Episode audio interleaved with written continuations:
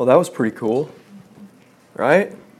It's kind of an interesting way to worship the Lord through through art. Go ahead and turn to Ephesians chapter 1 verse 7 and 8. We've been walking through the book of Ephesians. And last week we were introduced to our first spiritual blessings. First spiritual blessing that's listed in the passage. 2 weeks ago, we learned what the purpose of the spiritual blessings that we receive in Christ, what, what their purpose is. And the purpose of these spiritual blessings we receive is that it would induce in us worship, that it would cause us to be worshipers. That God has done some things for us, given us gifts, and what it is supposed to do in us is produce in us a person who is praising God. The purpose of this is that we would be to praise of His glorious grace, that we would praise Him, that we would praise Him, that we would praise Him. This morning, we're going to look at the spiritual blessing of redemption and forgiveness. I'm going to read the passage. Read it with me if you would. You can just look at it, read along. I'll read out loud. You can read silently. Verse 7 and 8.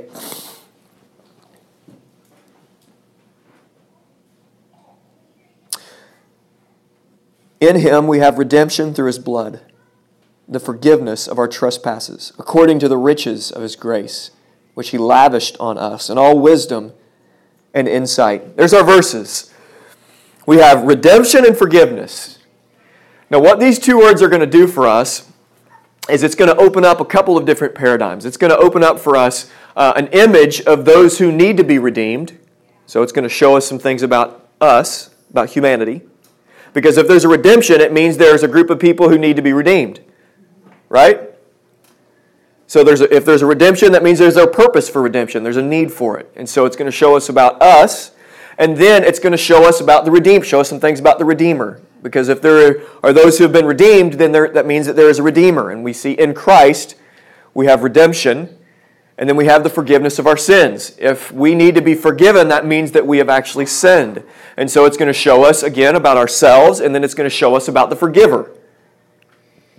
Now, this is going to kind of split the Bible open for us as we look at as we look at redemption and as we look at forgiveness. We're going to jump a few places in the Bible because we want to see that this is again a consistent theme. That these spiritual blessings are not simply isolated in the book of Ephesians, but it's a part of a grander scheme in the whole Bible as the Bible teaches us about redemption and forgiveness. And so, the first one we're going to look at is redemption. In Him, in Christ, we have redemption.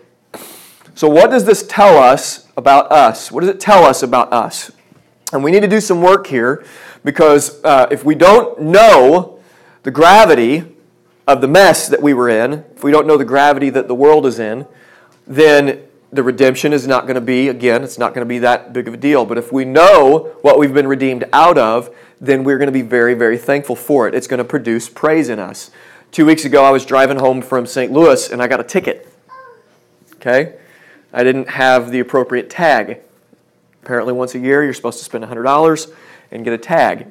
And in my laziness, I did not do it. And it was wrong. Uh, who likes paying for those tags? I can't stand it. Um, so I got pulled over, and it was a $105, $125 ticket. And of course, you know, it's like your gut sinks to your toes. You know, it's like setting $125 on fire. It just poof, especially when you give it to the state of Illinois. Who knows where it goes? Um, and so that there's $125 gone. You know, you call your wife, you sheepishly, baby, I got a ticket. Like, dang it, you know, why didn't you have the tag? Well, because I was lazy and I didn't get the tag. Okay, so you go through that whole thing. Well, I um, I go and get my tag, and I called up there and they said, "What? You tell me the process." They said, "Oh, you know what? Just fax that in. You'll just fax that in. Uh, we'll just waive the ticket." Now I'll tell you, in that moment, even though it was only a $125 penalty, when I found out that that ticket was going to be thrown away and I didn't have to pay that $125, I was happy. I was very happy. Has anybody got a ticket dismissed before? it's hard to explain how happy that makes you. But I mean, the joy that just overflows, just thank you. God, what a blessing, you know? Like, that is just such a huge thing. Um, something was pardoned. Okay? That, that there's joy that comes with that. And so that's what we get to look at this morning. So, redemption. So we need to understand the mess that we're in, and we need to understand the human predicament, the human predicament that makes redemption necessary. The story starts in Genesis chapter 1. Genesis chapter 1, and I'm going to move pretty quickly, so if you just want to write these down, you can. And you can write these down maybe if you want on the back of these invitation cards. And I forgot to make an announcement. In each one of these seats, you have three invitation cards. And so, um, you know, the, the catchier phrase than each one reach three is each one reach one. That's a catchier phrase, but we have three. So each one reach three. How about that? Okay? Invite three people to come and join us. How about that? You can maybe write some notes on the back of, the, back of that. That's okay. Um, if you would like. Uh, and number one, the human condition, the human predicament starts actually with an incredible amount of beauty. It starts in Genesis chapter 1. Genesis chapter 1, verse 31. We hear a declaration from God over the created order and over the pinnacle of creation, which is humanity. And that declaration over humanity is Behold, it is very good, that they are very good. Adam and Eve were created as equal image bearers of God, and God declared over them that they were very good. This is where we find that the created order, in general, it starts off good. It was beautiful and right and the way God intended it to be. You are very good. That's the human condition at the very beginning. But something happens, and this declaration over humanity begins to change because the declaration at first is, Behold, you are very good, but something different comes from God uh, after Genesis chapter 3. In Genesis chapter 3, we find that humanity, through Eve and Adam, Adam being right there with her, sinned against, against God and broke the command that God gave them in Genesis chapter 2, verse 15 through 17. In Genesis chapter 2, verse 15 through 17, God tells them that, you, that they could eat of any tree any fruit of the garden. If it, it, was a you may command. You can do this. You are free. And I want you to have control over it. I want you to have dominion over the fish of the sea and the birds of the air. To have these really beautiful commands. I want you, Adam, to work and cultivate. And Adam and Eve were there in the garden, and everything was as it was intended to be.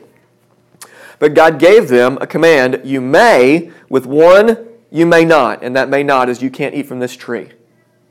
Okay? And we know the story. The serpent comes, and the first sin of humanity is this of pride. They desire to be like God.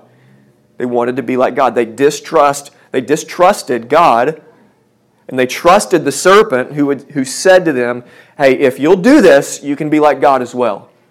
Well, something in that temptation drew Adam and Eve in, and they said, I want some of that. If I can be like God, I want that.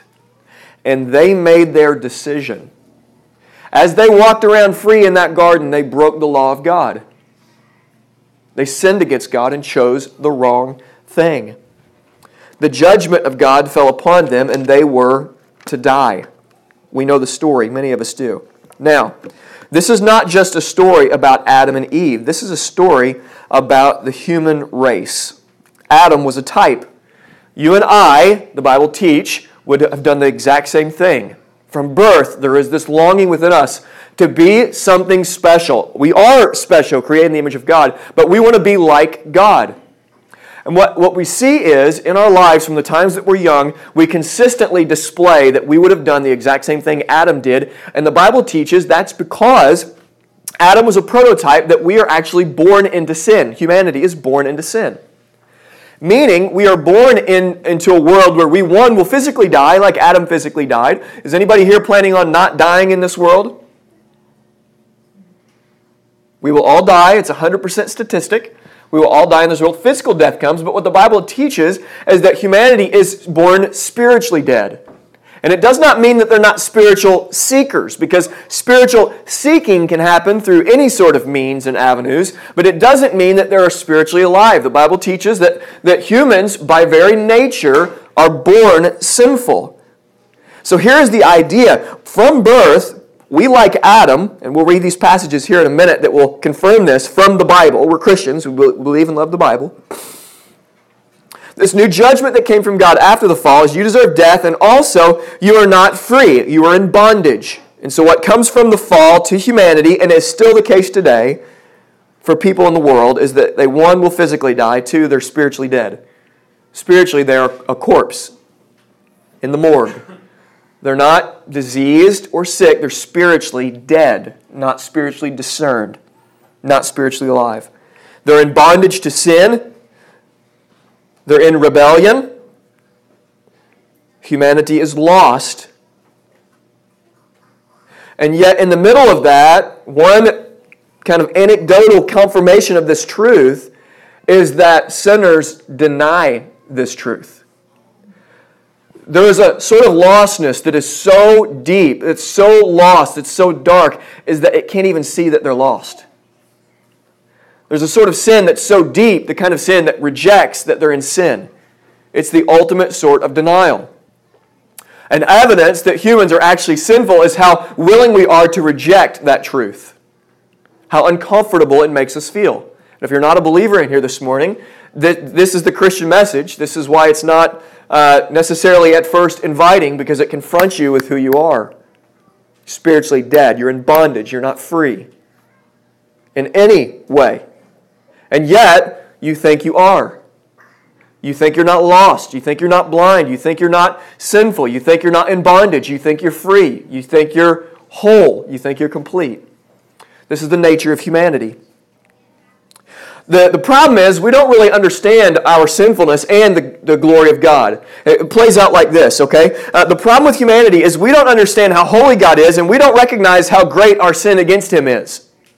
Now, we measure sin against someone or something based on the innocence of that someone, okay? Now, uh, we, we get angrier at someone sinning against someone we believe to be innocent than we do get angry at somebody sinning against somebody we believe to be guilty. Meaning, if somebody is sinning against someone innocent, a child, rage fills up in our heart, does it not? We have the strong sense of justice. How could you do this? The story I've used before is a few years ago in Anna, there were a couple older ladies, librarians, and they got mugged uh, by a couple thugs, and they took their money and beat up these old women. And the outrage in the community was just, it was, it was universal outrage. Everybody was, I don't know if you remember this or not, we were thinking, how on earth? Now, we wouldn't have been as upset if we found out that it was their boss who apparently had had a history of being a jerk to the employees.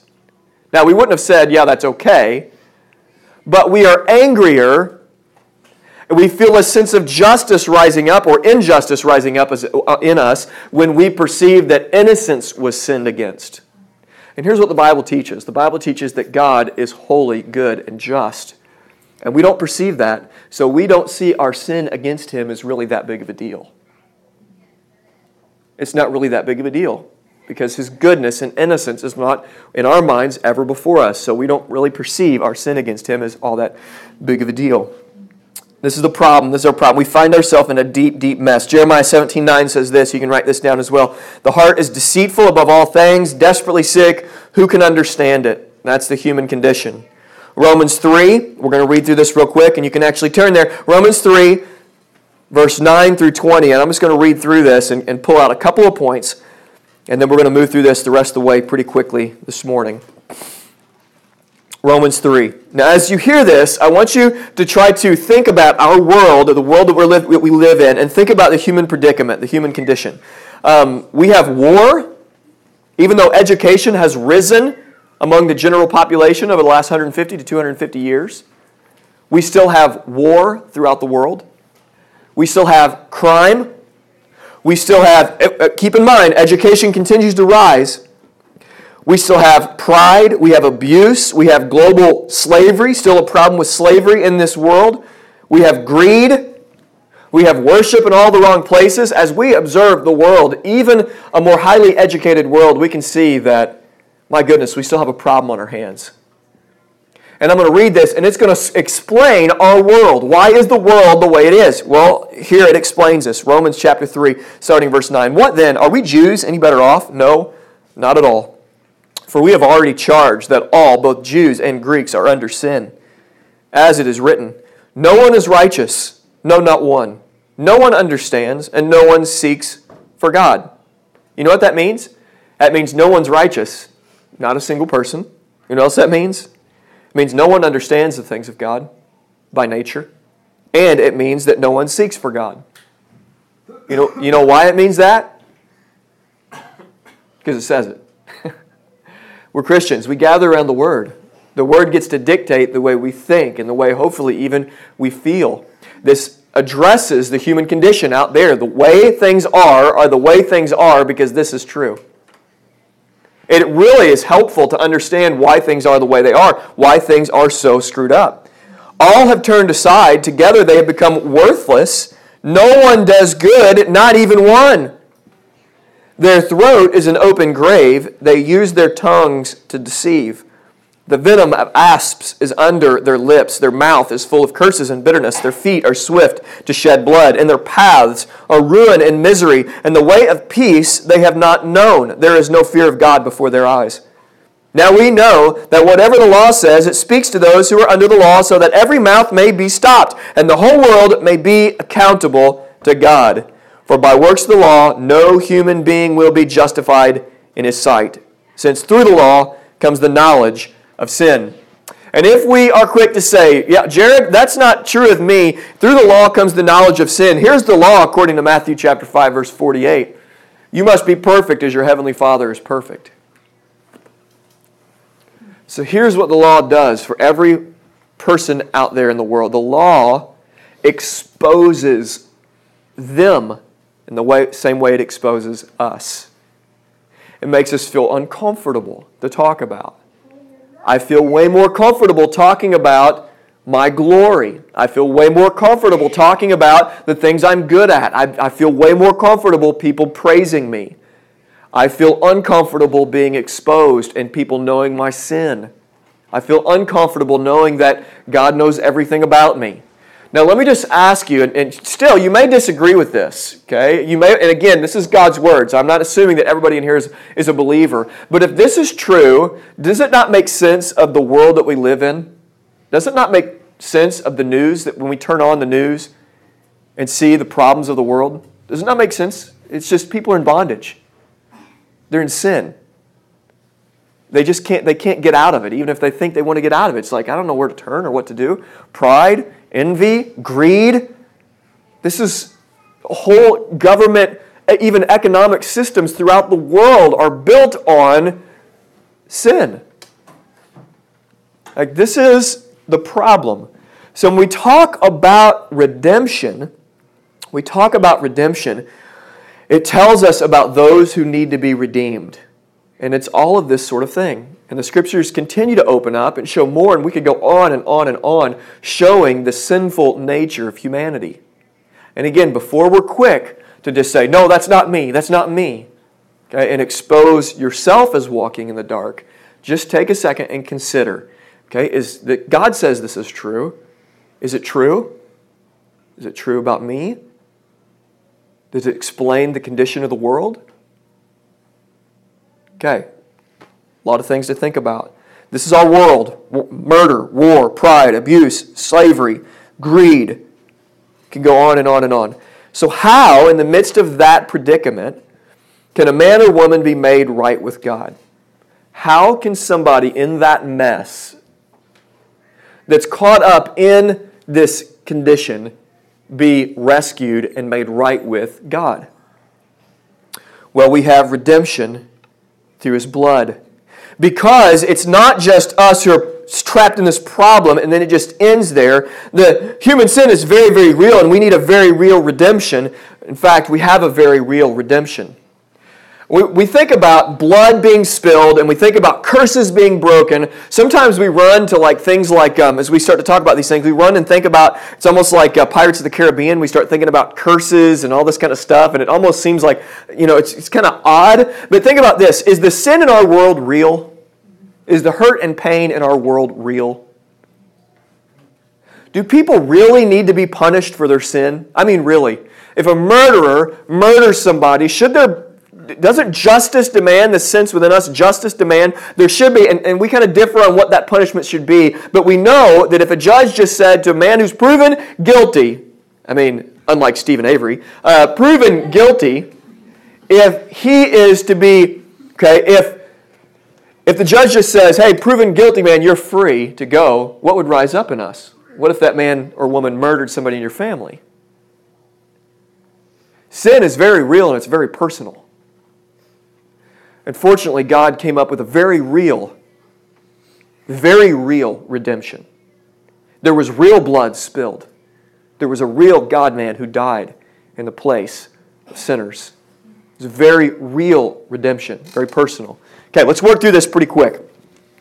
Um, okay, look with me again in Ephesians chapter 1, and then I want you to flip, hold your finger in Ephesians chapter 1, flip to or Hebrews chapter 9. Hebrews chapter 9. Okay, go there. Hebrews chapter 9.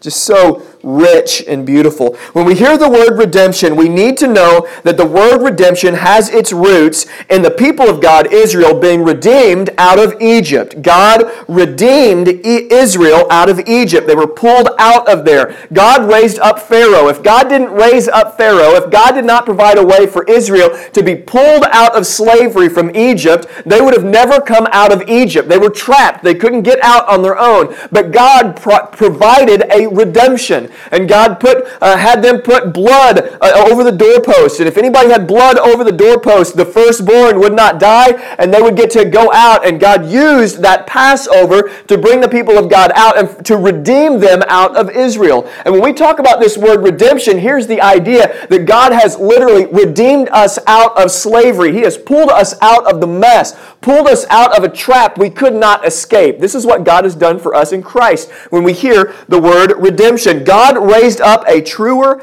and better Moses to pull us out of our sin and our problems.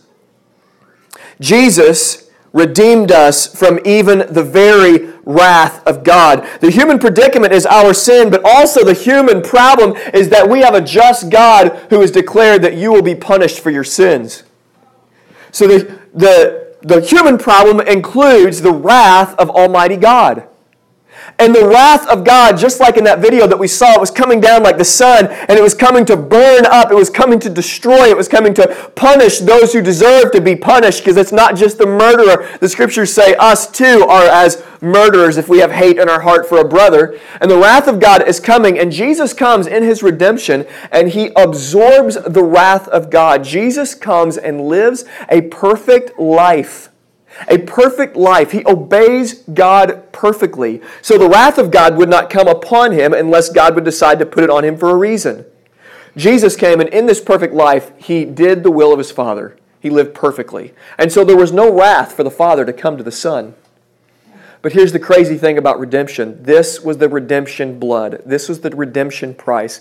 Jesus is our ransom and he goes to the cross, and the wrath of God comes down upon him. The judgment of God that was coming to us comes to him, and the judgment that, that Jesus earned comes to us. Hebrews says it like this, if you look with me, verses 11 through 15.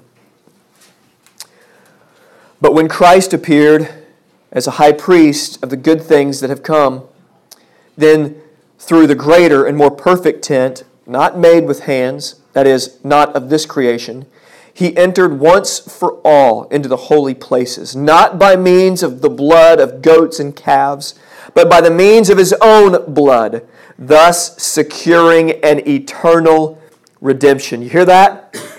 Those who are redeemed by Christ are redeemed to an eternal redemption. It will not be partial. It will not be incomplete. It will be eternal. The work of Jesus for those who are redeemed is an eternal work. For if the blood, verse 13, continuing, the blood of goats and bulls and the sprinkling of defiled persons with ashes or a heifer sanctify for the purification of flesh, how much more will the blood of Christ, who though being eternal spirit, who through the eternal spirit offered himself without blemish to God to purify our conscience from dead works to serve the living God. Here's what this says that Jesus came and he provided a very real redemption for us. It was objective, it was not mythical, it was not a, a, type, it was actual. Jesus literally died to redeem us from the mess that we were in. That's what we need. So, redemption tells us about our problems, but it also tells us about the glory of the Redeemer. God sent His Son, Jesus Christ, for those who needed to be redeemed. Let me ask you this why on earth would He do it? Why on earth would the Father send his Son to redeem the very people who offended him? I tell you, as a man who has a son, I have no idea. I can tell you confidently if I was God, fortunately I'm not. I would go like this If you're going to continue to reject me, and if you're going to continue to keep yourselves in bondage, if you're going to rebel against me, if you're going to sin against me, if you're going to want to be worshiped yourself, then you can go on as you please. But not God. He provides a redemption once for all. We have been redeemed with an eternal redemption. Now, here's what this means, fortunately, and flip back to Ephesians, and we're going to get into forgiveness. Here's what this means. If you're a Christian, you've been pulled out of, out of the muck and the mire of sin. He has redeemed you out of it. And that means for us that we fight sin. We don't continue to stay in it. He's broken the power of sin in our lives through this redemptive work. That means it's not ours anymore. Stop holding on to sin. Quit it. Jared, fight it. War against it. Don't tiptoe around it. Don't act like it's okay to live in it. Get out of it. Find people around you to pray. Jesus, you have redeemed me with an eternal redemption. I will not be satisfied living in the sin that you purchased me out of. It's immensely practical. The spiritual blessing for us actually reminds us to walk away from sin. He purchased us out of it. It's not ours to hold on to anymore. Let's be done with it. Let's fight it. Let's war against it. Let's confess it. Let's repent of it. Let's turn from it. Let's walk away from it. Jesus has done this great work, but here we get into forgiveness, and I want to look at this, the second part of Ephesians chapter 7. Look at this. He is not just, not only do we have redemption through his blood, we have the forgiveness of our trespasses. And I want you to hear this. As we thought about, okay, we've already done this, as we thought about our sins this week, and as we thought about Jesus forgiving us, I want you to think about that. That in Christ, your transgressions are forgiven. It's more than calling in Nashville, Illinois, and emailing a ticket excuse me, emailing a registration and them saying, hey, you're good. This is all of my sin weighed against me, weighed in the balances. And because of the work, the just work of God on my behalf, I have my transgressions forgiven. All of them that I am forgiven in Christ. What a spiritual blessing indeed that a past event that happened 2,000 years ago had future implications and it washed me clean from my sins. I got a ticket that was dismissed. The punishment was 125. When it was dismissed, I was grateful. When I got all of my sins forgiven, how much more grateful should I be? Your sins are forgiven. What incredibly good news. The punishment of sin, of my sin, was an eternity in hell. And instead of hell, that's the punishment, in Christ, we get an eternal inheritance. I mean, the contrast is astounding what God has done for us in Christ. We need to go to Hebrews now. Flip back to Hebrews, and we're going to finish up in Hebrews, and it's going to shine light yet again on the forgiveness, not just the redeeming work of God, but the forgiving work of God. Hebrews 9 24 to 28. Here's what it says For Christ has entered. Christ has entered.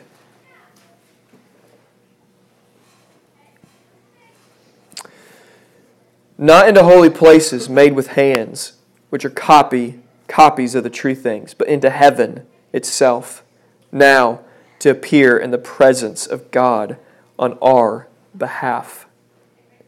Nor was it, nor was it to offer himself repeatedly as the high priest enters the holy places every year with the blood not his own. For then he would have offered to suffer repeatedly since the foundation of the world. But as it is, he, Jesus, has appeared once for all at the end of the ages to put away sin by the sacrifice of himself. Just as it is appointed for man to die once, and after that comes judgment, so Christ, having been offered once to bear the sins of many, will appear a second time, not to deal with sin, but to save those who eagerly wait for him. A few things I want you to see. First, verse 24, Jesus appears right now, this spiritual blessing of forgiveness of sin. Because Jesus forgave your sin, he appears in the presence of God on our behalf. He, right now, before the throne of God, according to verse 24, because of what he has done for us, he appears in the presence of God on our behalf. And friends, you know what that gives us? That gives us a mighty, powerful security. We have a King Jesus who is appearing on our behalf that right now, on behalf of Hank, on behalf of me, on behalf of Jordan, on behalf of us in this room, we have somebody standing in there on our behalf. Think about that. On your behalf, somebody in there. Jesus for you. Not only that, verse 26, Jesus did this once for all, that he would put away sin by the sacrifice of himself in verse 26. Jesus put away your sin, all of it. Not some of it. He wasn't waiting for, till you would ask for forgiveness for it. He put all of it on you, unconditionally for you. If He has died for you, that means your sins are forgiven. All of them. Forgiven.